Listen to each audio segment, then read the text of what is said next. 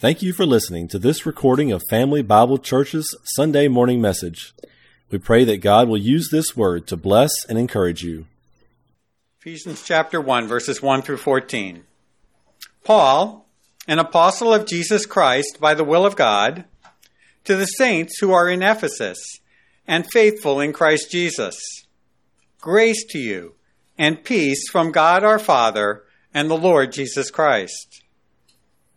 Blessed be the God and Father of our Lord Jesus Christ, who has blessed us with every spiritual blessing in the heavenly places in Christ, just as he chose us in him before the foundation of the world, that we should be holy and without blame before him in love, having predestined us to adoption as sons by Jesus Christ to himself, according to the good pleasure of his will, to the praise of the glory of his grace, by which he made us accepted in the beloved.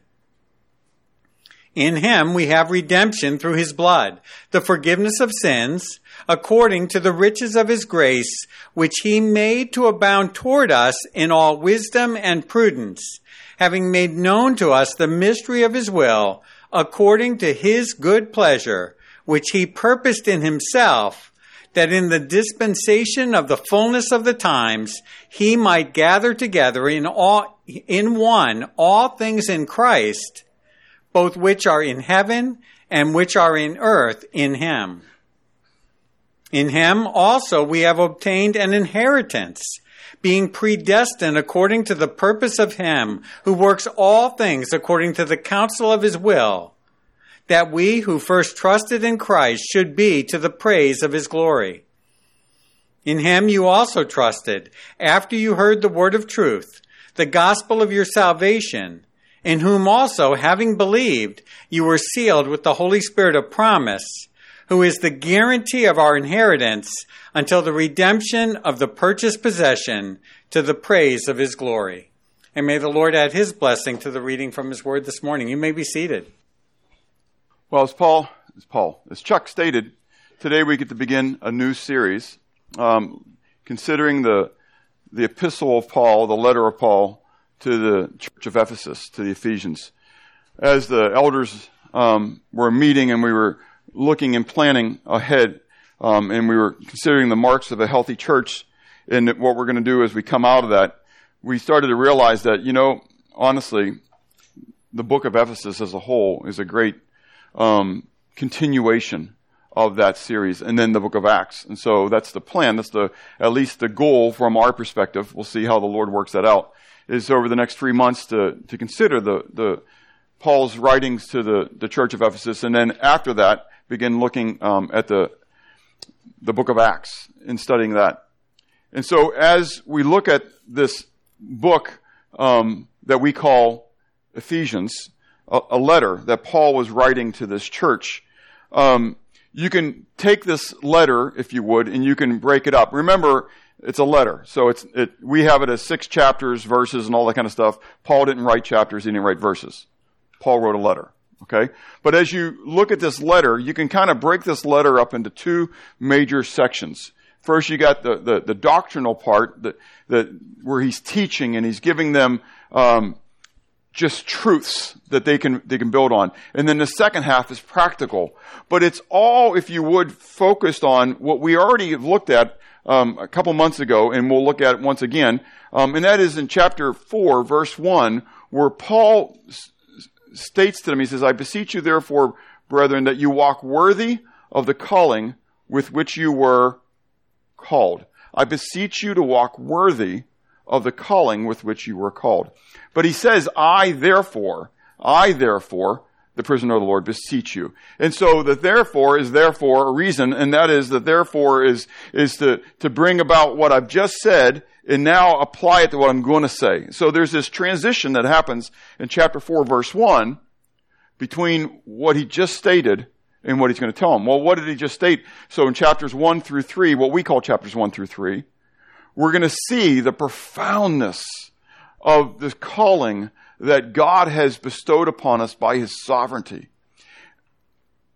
As you begin to meditate upon what all God has done for you, He didn't need to.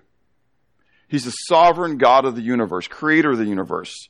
He's the one who spoke and it came into being. He's the one who decided to make man and make man in his image and likeness. This wasn't our thought process. It wasn't our plan. It wasn't something that we came up with.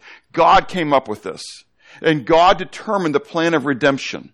And God determined before, and we're going to see all this today, that God determined before He ever laid the foundations of the world that this plan of redemption was going to come about and that He Himself was going to come to be the propitiation, the payment for your sins, because you can't do it on your own.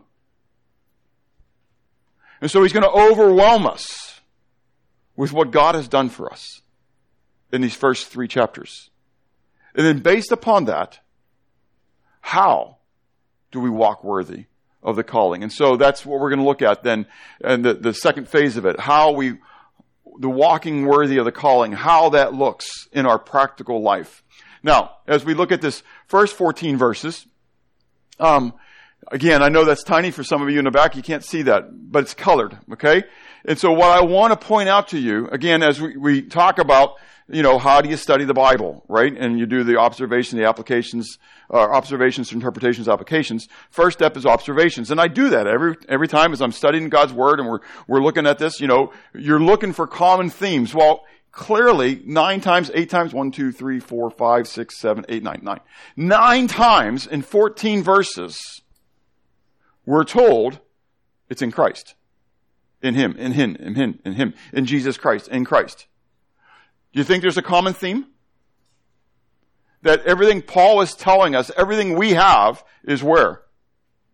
In Christ. But if you're looking at it again, you can see all the dark purples, God, God our Father, God the Father, Himself, His grace, His grace, His good pleasure, which He purposed Himself, which He made to abound, which He might gather together. This is all about God.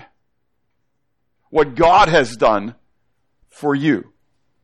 In everything that God has done for you, and every blessing, and we'll talk about every spiritual blessing that we have, because he's going to go through all these spiritual blessings, or at least some of the spiritual blessings. He doesn't get to all of them. We're only going to talk about, I think, eight of them today. But every single one of them is in Christ. In Christ. In Christ. In Christ. In Christ. In Christ. In Christ. That's why when people say, well, it doesn't really matter, we all come to God. No, Jesus said, I am the way, the truth, and the life. No man comes to the Father except what? By me. Only in Christ Jesus. When you are in Christ Jesus, will you truly experience the blessings that God has for you. So if you're here today and you don't know Christ as your Savior, clearly the main application for you today is going to be what? Be overwhelmed with the sovereignty of God and His love for you and come to know Christ as your Savior. If you're here today and you know Christ as your Savior and you're not living it, clearly the main application for you is what? To again experience the overwhelming love of God and His sovereignty for you and realize that the things that you're missing are you're missing because you're living apart from Christ Jesus. So, my goal today is nothing more than to overwhelm you. To, I'm already overwhelmed to overwhelm you with the sovereignty of our, our great God who has planned this plan of redemption and who stepped into the world to bring it to completion. Because you couldn't, and I couldn't. But I had a need. And He made me knowing I'd have the need. So, we don't have a lot of time, so I've got all these things you can see on the sermon note sheet. Okay, so you got lots of verses that are there for you to be able to look at again after the fact. Okay, we're not going to be able to go through all this. I'm going to spend a little bit of time on one of them, which you can kind of guess which one it might be. But let's look at God's sovereign bestowment upon us. First of all, we're blessed with what? What are we blessed with? How many? Every. Do you believe it? I have to stop and I have to ask myself. I'm not asking you a question I didn't ask myself. I gotta stop and I gotta ask myself, do I really believe it? Do I really believe that God loves me so much that He is blessing me with every spiritual blessing in Christ Jesus?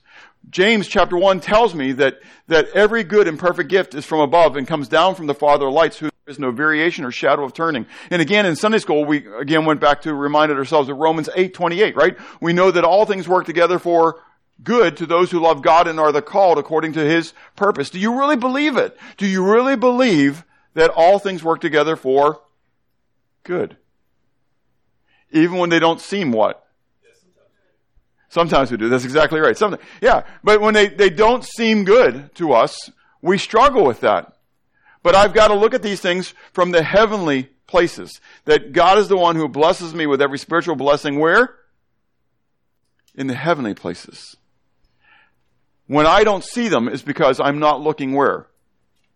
In the heavenly places. Colossians chapter 3 tells me that I'm supposed to set my mind on things above. In the heavens, where Christ is. But when I'm setting my mind on the things of the earth, then I'm not seeing it. I'm missing it. Because I'm focusing on the worldly things. Jesus said Matthew chapter 6, right? Says, seek ye first the kingdom of God and his righteousness, and then what? All these things will be what?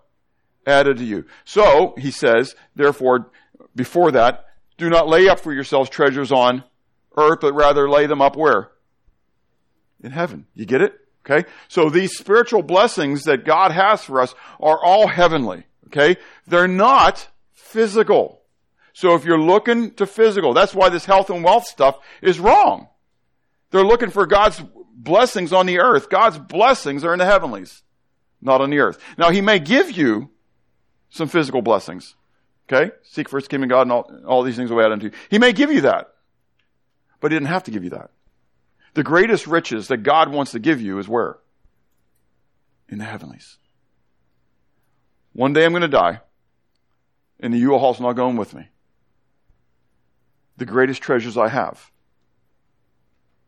will be in the presence of God.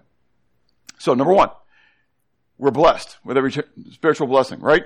Secondly, where we'll camp out for just a little bit here, we are chosen. It is the term electos, um, or from electos.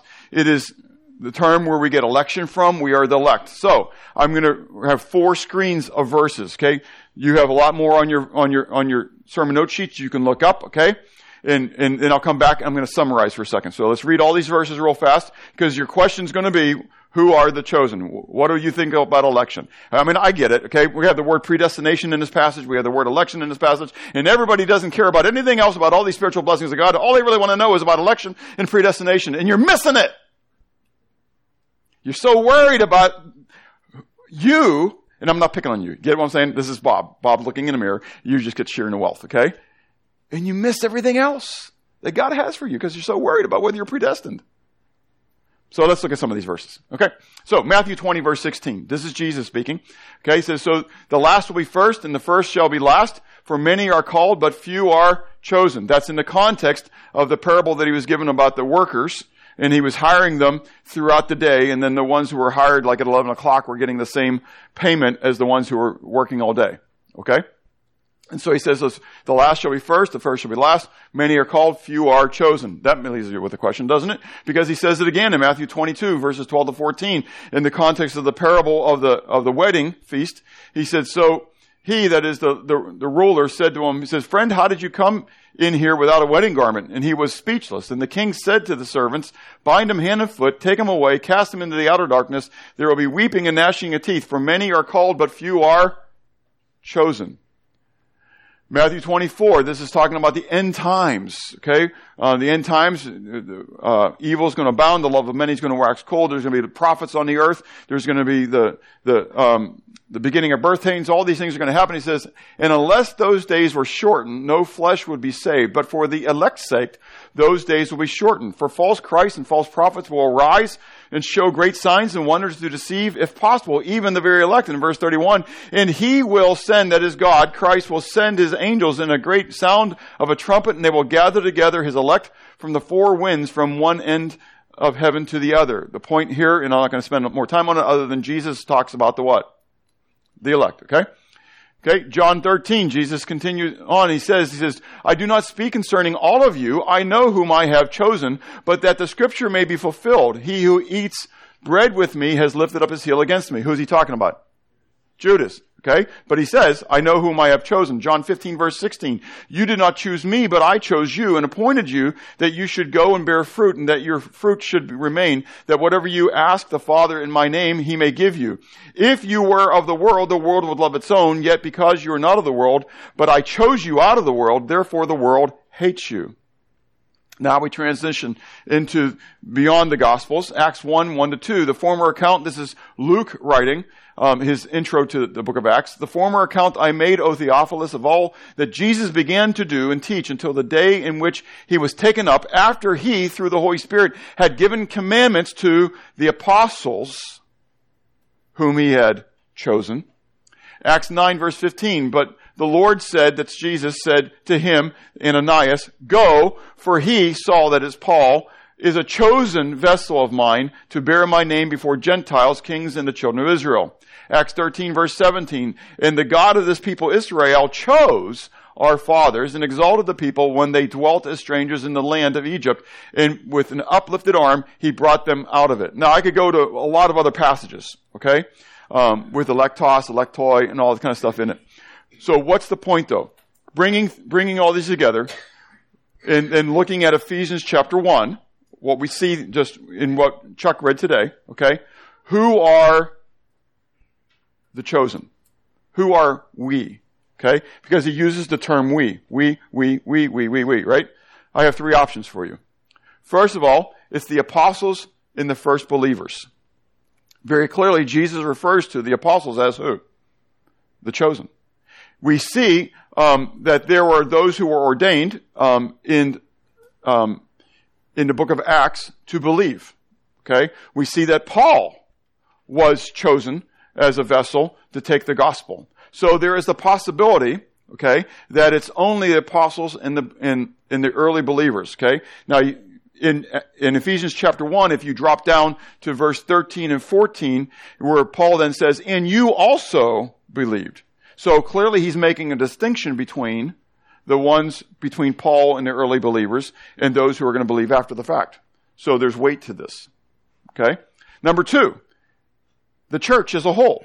That he's talking to the church as a whole, that the church as a whole are the ones who are, are chosen. So the, the early apostles were the beginning of the church. Okay? And then so, and then as believers were added, they were added to the church. So how do we have, where do we get weight for that from the book of Ephesians? Well, when we get to the end of chapter 2, into chapter 3, we're going to find out, and we're going to talk about it a little bit later on, um, very briefly, because we're not, we're going to talk about it later, and that is the mystery of Christ. One of the mysteries of God that He gives to us is the church. Okay? And so Paul is going to be writing here to these believers in Ephesus, okay, regarding this opening up of this mystery that, that God had before the foundations of the world, before the foundations of the world, and that was the church.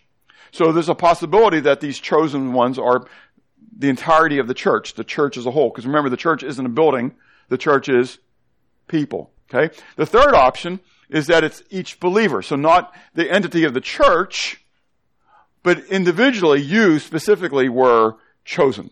You individually were predestined. So you have three options. That God chose predestined, if you would, the early apostles and the early believers, if you would, as a priming the pump concept. Make sense? That he was making sure that he get, gets it going. And so again, lying into this, I didn't mention earlier, is the fact that God always has held a remnant of Israel. Does it make sense? That there were people, people made their own choices, but God has never allowed Israel to be extinguished. God is always holding a chosen few, a remnant, and he states that to Elijah when Elijah's all worried that he's the only one left, and he says, Elijah, no, no, I, have got, I've got prophets. They're, they're, they're waiting for me. Okay? Number two is that it's the church as an entity. Number three, it's individuals. And you say, well, where do you stand, Bob? And my answer always is going to be what, Steve? Yes. yes. Exactly. Which one of the three? Yes. I believe in a mystery. I believe it's all three. I can pontificate each one of those, and I can pontificate even more than that. Options. If God wanted us to know specifically, He would what? Give it to us clearly. He'd tell us clearly. But I can go and I can prove it any one of these. Now, again, what I want you to be overwhelmed with is this is God's plan. I don't have to worry about it if I'm saved, if I know that God loves me, why do I need to know more than that? Do you get it? God wants me to go out and witness. He's not, I, it's not my concern about who is saved and who's not saved. Who's elect and who's not elect? Was he chosen? Was he not chosen? I don't really care. God knows. Does that make sense? God knows how he's applying this out. God knows whether it's the entire church. God knows whether it's the individual. All I know is on this end of it, I've come to know Jesus Christ as my Savior, and I'm part of what? The elect. I'm chosen. I'm chosen how? Before the foundation of the world. Isn't that a cool concept? Before God ever laid the foundations of the earth, before God said, let there be light. Before Genesis 1 1, in the beginning, God created the heavens and the earth. Before that ever happened, God already knew. And so, kiddos, kiddos, Isaiah 45 verse, say it real loud, Malachi. 18. Who? Can, can I put you on the spot, Malachi? Can I do it? Where's the mic at? Who, who has the mic? Can I, can I put you on the spot, Malachi? You can do it. You can do it. Are you nervous? Don't be nervous, buddy. You can, you got this, big guy. You got this. Mouth of babes. Is, is Brian's hiding? Brian, come over. Do a duet with him, Brian. Come on, buddy. You can do it. Help him out. All right. Thus says, go ahead. Can you start it off? Thus says. Oh, he's struggling. It's okay. It's all right. All right. Can you can you rest your kids? Can you can we do this together? Thus says who? Alessandra, you gonna do it? Thus says. Uh, thus says the Lord. You're right. Thus says the Lord, who who created the heavens and the earth and what and established it. Yep. And he formed it. And formed it to be inhabited. He did what? He formed it how? He formed it to be inhabited. He formed it to be inhabited. Isn't that amazing? Thus says the Lord, who is God, who created the earth, who established it, who did not create it in vain, but formed it to be inhabited. What did he say then? I am the Lord, and there is no other. I'm the Lord, and there is no other. How cold is that? Thus says the Lord, who is God, who created the heavens and the earth, who established it, who did not create it in vain, but created it to be how? Inhabited. When God made, these people are talking about evolution. Evolution and creation doesn't go hand in hand. It gets rid of God's purpose. When God created the heavens and the earth, before he laid the foundations of the world, he created it. He planned it to be inhabited. And when he inhabited it, he knew that we would sin. Knowing that we would sin, and I'm not getting into the mind of God and telling you the progression. I don't know. But all I know is before he ever laid the foundation of the world, Christ was coming to die for me. Do you get it? And he knew me. He knew Bob Corbin, who was going to live about 5,500 to 6,000 years after he ever made the heavens and the earth. How cool is that? And I am fearfully and wonderfully made. I was knit together in my mother's womb. And in some manner, whatever manner that is, and you can debate the theology all you want, I really don't care. He chose me. Whether predestination, whether foreknowledge, we'll talk about predestination in a moment. It's all his plan. It's everything he did. To God be the glory. And he, when he did it, he chose me. And we talked about this with our calling, that from Romans 8, 28, 29, and 30, we understand what our calling is. Our calling is to be, predestine us to be conformed to the image of Christ. That's my calling. My calling is ultimately to be conformed to the image of Christ. He chose me to be holy and without blame before him in love. Those are, are judicial terms. Paul says, Romans 12 verse 1, that we are to offer our bodies as a what? Living sacrifice. But what kind of sacrifice does God accept? Only those that are holy and without blemish. Those are Old Testament terms. That's what God demanded. That's what God demands of you but you are incapable of doing it. We're going to talk about that as we go. You're incapable of doing it. So he played away so that when you come before him, after you pass through the portal of death, that you're standing in his presence. Do you get it? It's not you. It's all Jesus. Because you're in Christ Jesus. The blood of Jesus is what cleanses you. 2 Corinthians chapter 5, he made him who knew no sin to become sin, that we might become the righteousness of God. This is what he's done for you. You can be holy and without blame before him in his love.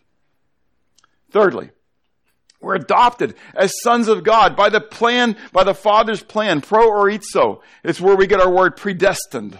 Okay? It means to be determined beforehand. It's where, so orizo is where we get our word horizon. So it's horizo. It's where we get our word horizon from. And so there's the defining line out there, okay, if you would. And so this is be defined ahead of time is what it means, okay? And so these words, proorizo and orizo, to determine, are used, not a lot in the Bible. People make of them more than what they are. But again, we saw from Romans 8.28, a few weeks ago, maybe a month and a half ago, that God has determined, predestined us he purposed, according to the calling, according to his purpose, for whom he did what?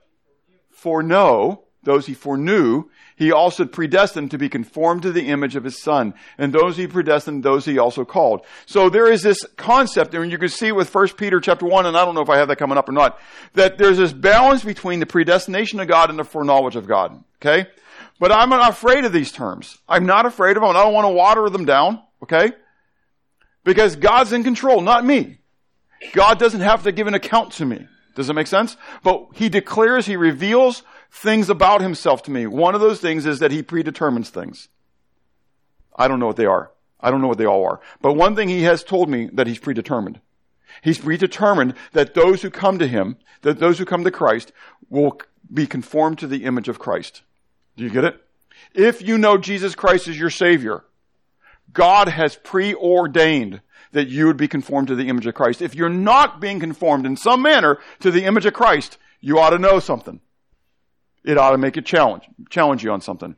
Because if you can walk in darkness, 1 John chapter 1, that God is light, in him is no darkness at all. If you say you have fellowship with him and you walk in darkness, you lie and you do not the truth. You get it? It's not my words, it's his words.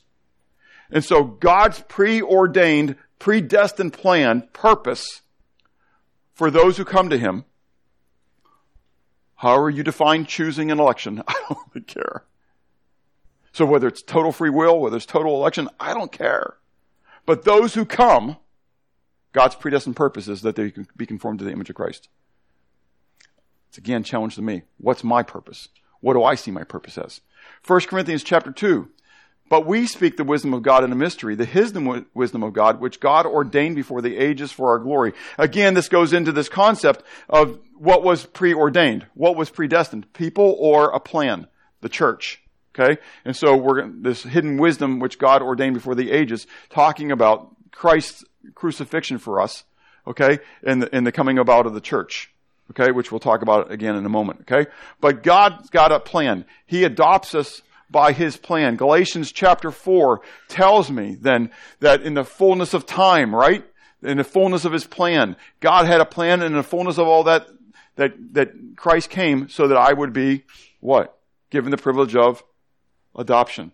So it's by the Father's plan. I'm going to keep moving past that. It's by the Father's will. Four times in this passage, Ephesians 1 verses 1 to 14, four times it talks about the will of God.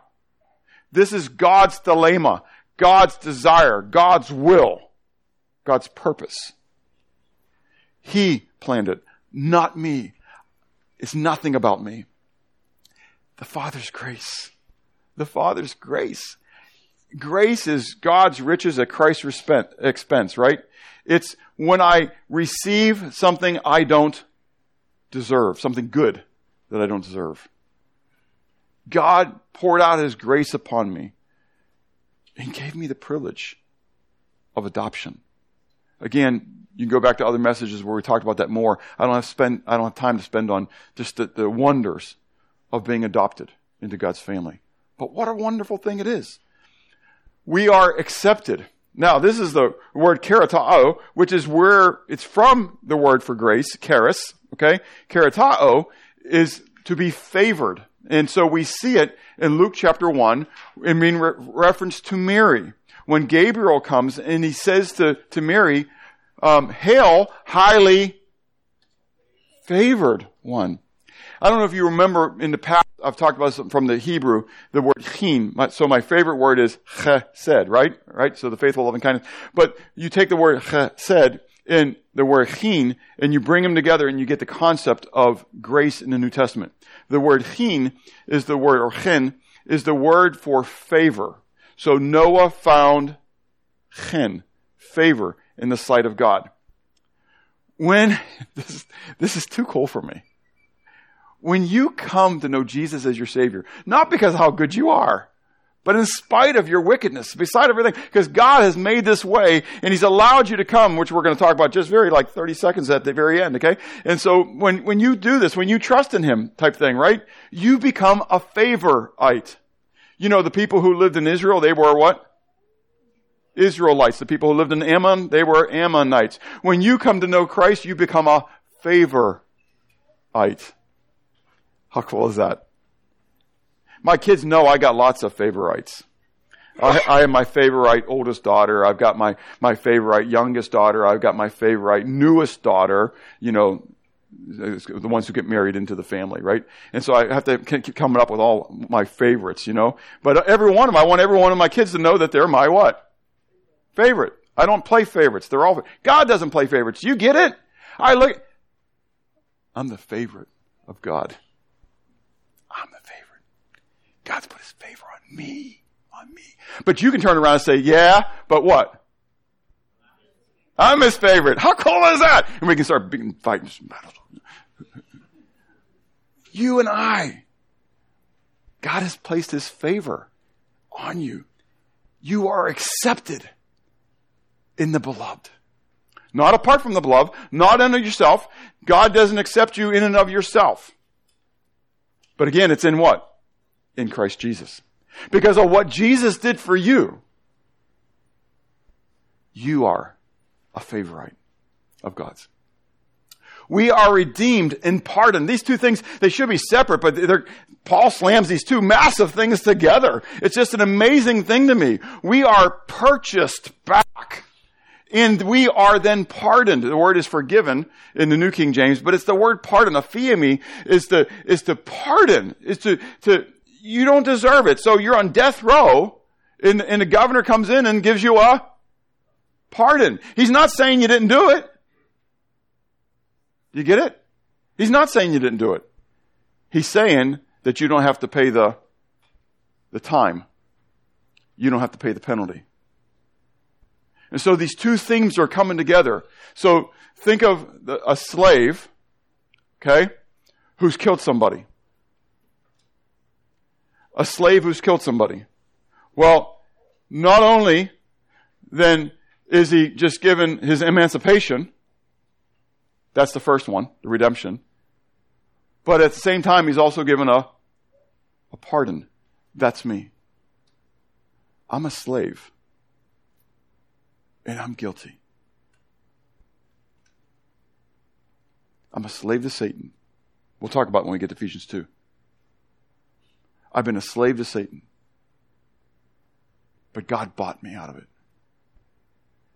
And when He bought me out of it, he pardoned every offense that I made against him. Do you get it? And it's not because I'm so good. Clearly, I wouldn't be pardoned if I was good. Do you get it? It's because of Jesus and what he's done for me. That's why the book of Hebrews talks about how, how can we trample? How can, how can we trample the cross of Christ? David talks in Psalm 19, keep me from presumptuous sins. It's when I presume upon his grace. Oh, he's got to forgive me. So I just keep doing it. How can I do that? Ray Boltz had a song, maybe some other else sang it, whatever, but it runs through my brain. I, I know another individual who sang it that led me to know the song. But do you still feel the nails every time I fail? Every time I sin? do you hear the crowd cry, Crucify again? I don't know about you. But that's powerful to me. My God, Yahweh, the creator of the heavens and the earth, loved me so much. Do you understand? I'm just a piece of dirt. I'm a piece of clay that he molded. He breathed the breath of life into. He chose for me to be made in his image and likeness. He chose for me to be a spiritual being. I could very easily be a teapot. Do you get it? The same dirt that he used to form me, he can made a tree out of. He could have made anything out of it. But he chose to make me.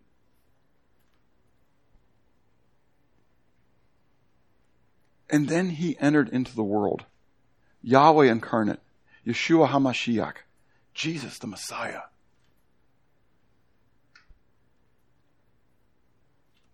And then he willingly offered himself on the cross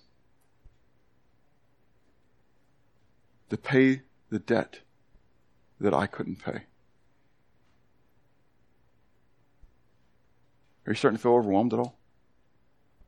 My God is an awesome God. He's sovereign over all things. He didn't need to do this, but He did. I'm redeemed and pardoned.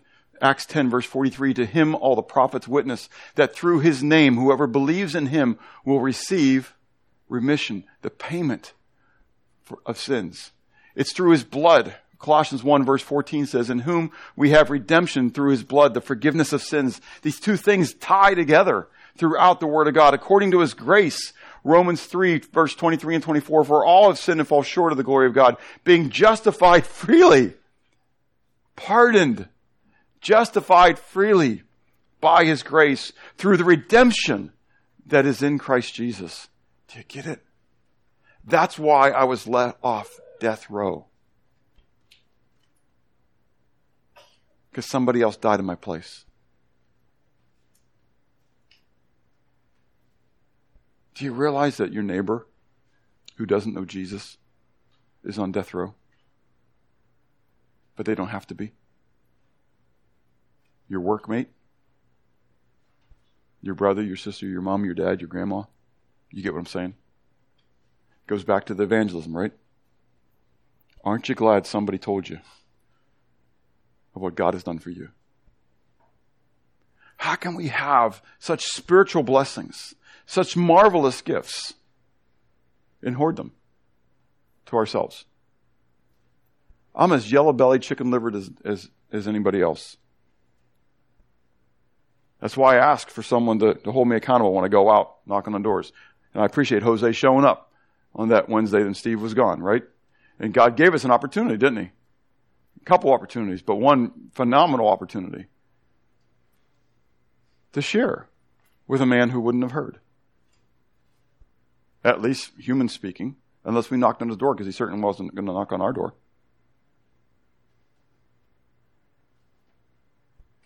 You got a lot of people out there in death row that Jesus died in place of.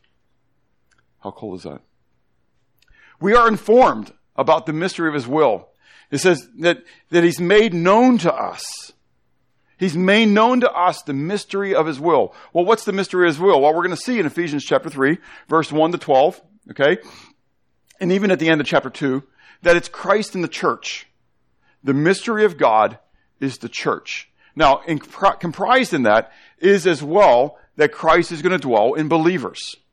That, that Jesus is going to come, he's going to die on a cross, pay the penalty of our sins, he's going to institute the new covenant, which we know about from the book of Jeremiah, right? And that as we enter into this new covenant, no longer will we say that we have to, the, the laws will be written in our, um, in our uh, heart or out there. We're not going to be under the law, but now they're going to be written in our hearts and our mind that we're going to know God not just know about God. Because He's going to come, He's going to dwell within us. Jesus tells us that. That was important for us, for Him to leave. Because when He left, He was going to send the Holy Spirit. The Holy Comforter is going to come and going to dwell within us. We're going to see in a moment He's going to seal us to the day of redemption. But Jesus also stated that it's not just the Holy Spirit that's going to live inside you, but who else lives inside you? The Father and the, the Son. How cool is that? You've got God dwelling in you. If you know Jesus Christ as your Savior, God dwells in you. Do you believe that? Do you really believe it? In every place you go, you're taking God. We are promised an inheritance. We looked at this when we were studying 1 Peter prior to the book of Nahum in Sunday school, okay? But it says, Blessed be the God and Father of our Lord Jesus Christ, who is according to his abundant mercy has begotten us again to a living hope through the resurrection of Jesus Christ from the dead to an inheritance, uncorrupt, incorruptible, undefiled, that does not fade away, and it's what? Reserved in heaven for you. You cannot lose your redemption. You cannot lose your salvation because you didn't do it. Do you get it? This is so cool to me. I didn't buy me. I didn't forgive me. He did. And he has given me an inheritance reserved in heaven. It's just waiting for me to experience it. We are sealed with the Holy Spirit. So in John 7:39 Jesus said about the Holy Spirit was going to come. He had not yet been given. They didn't have this privilege prior to Jesus Christ dying on the cross and then res- resurrecting from the dead. They didn't have the Holy Spirit dwelling within them. But he said, he told them, it's going to happen. It's going to come. And so in Ephesians 4, we're, we're told, and we'll get there in a couple months, right? It says, and do not grieve the Holy Spirit of God by whom you are sealed for the day of redemption. We're told the same thing in chapter 1, verse 13 and 14, that in whom you also trusted. After that you believed, right? You are sealed with the Holy Spirit of promise. These are things that God has done for us in His sovereignty. You didn't do these things. Nothing. God did them all for you because He loves you. And again, if you're here today and you don't know Him as your Savior, can I share with you that what God has to offer is a whole lot better than what the world has to offer? I have not regretted one day come to know Christ as my Savior. What a joy that my God has given to me. So what's it take? What's it take for someone to become a believer? No works, just a response. We're going to talk about works in a couple weeks when we get in Ephesians 2, right? But there is no works. All you have to do is hear the word of truth. Faith comes by hearing, and hearing by the word of God. You trusted after you what? You heard. You gotta hear. So Hebrews chapter 10 says, then how will they hear unless somebody's what? Sent. Jesus said, and I mentioned this last week from Matthew chapter 9, that the fields are white unto harvest. All it lacks is what? Laborers. Someone can't hear unless somebody what? Tells them. Jose, how did you hear? Through a TV. Through a TV. I don't know if John's in today. Um, he lives out in Oklahoma, but many of you, you know his testimony now, right? How did John come to know Christ as his Savior a year ago, May? Anybody remember? Anybody tell me? Say again. Wasn't YouTube. It was, it was, it was on Amazon. Amazon just began to carry podcasts a little over a year ago, and they contacted me and asked if we would put our podcasts on Amazon. And randomly, he was looking for teaching on the book of Proverbs. Proverbs! And he got saved. Say again? Randomly. Yeah, yeah, randomly. Yeah, yeah, yeah, yeah. Randomly. And he got saved listening to our teaching from the book of Proverbs. And I'm going to share John's glory. I mean, I don't know if he was on there or not. But God is working in him. He is now getting ready to go to chaplain school. How cool is that? Do you get it? He's ministering with hospice. He's getting to represent Jesus Christ to people. And someone saw it enough that they're asking him, you got to be a chaplain. How cool is that? Somebody's got a hair. Do you get it? Now, God may use our stuff on Spotify, He may use it on Pandora, wherever. But that's for God. Don't use it as an excuse. God wants us to knock on doors, talk to our neighbors, open our mouths. If you believe it in your heart, Romans 10, verse 9 and 10, what's going to happen? It's going to come out your mouth. So you got to hear. All you got to do is hear it. There's not a whole lot of works there, right? Someone's just talking to you and they're sharing with you. You've done nothing. Now we get to the part where this is everything you got to do. You got to trust. You got to trust. That's it. I'm going to sit in this chair, y'all. Ready for this? This is an act of faith. Now, did I do work? Well, in a sense, you can say, well, yeah, you work. I did nothing. I sat. I didn't make the chair. I didn't even examine the chair. I didn't even make sure the chair was good. By faith, I sat in a chair. Do you get it? There were people, hope there's nothing in there. Anyways, there were people in a factory that what? Made it. In fact, people any, anymore probably weren't even people. There was just uh, a bunch of um, machines that, that did it, right? Put it all together. But I don't know who they were. I don't even know where it was made. I know nothing about it other than it's a chair sitting here and I'm going to what? Sin in it. Trust is not a work. Those who want to make that into a work, so we're talking about the Calvinism thing, and, and they want to talk about the election and all that kind of stuff, okay? I'm not extremist that way, okay? Again, I'm a mystery. I don't know how it works out. Could it be that way? It could be that way. And if God says later on, tells me when I get there, hey, dude, it was all that way. Praise God. I praise you, Lord, because you're God. You can do whatever you choose to do. Okay?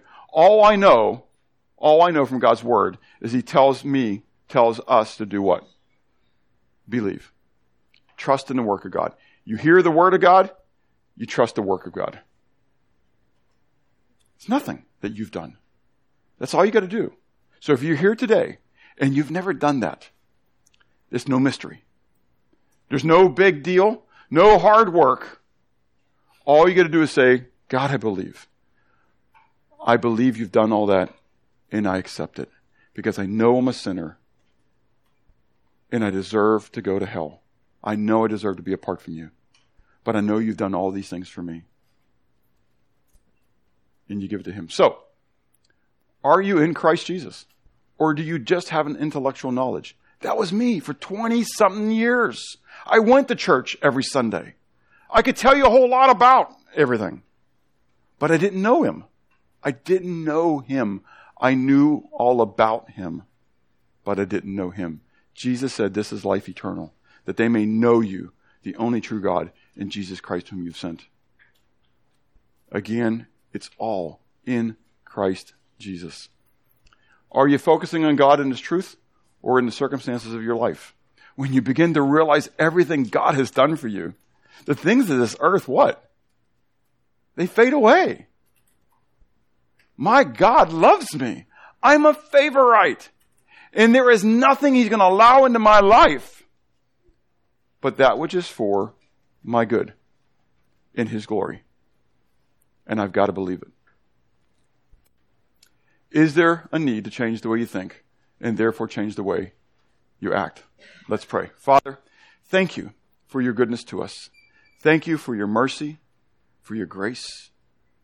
Thank you for the plan and purpose which you unfolded for us throughout your story, throughout history. Lord, you began it all. You again breathed and it became. You spoke and it became. You are the great I am. You are the uncaused cause. You are the one in whom all things consist and have their being.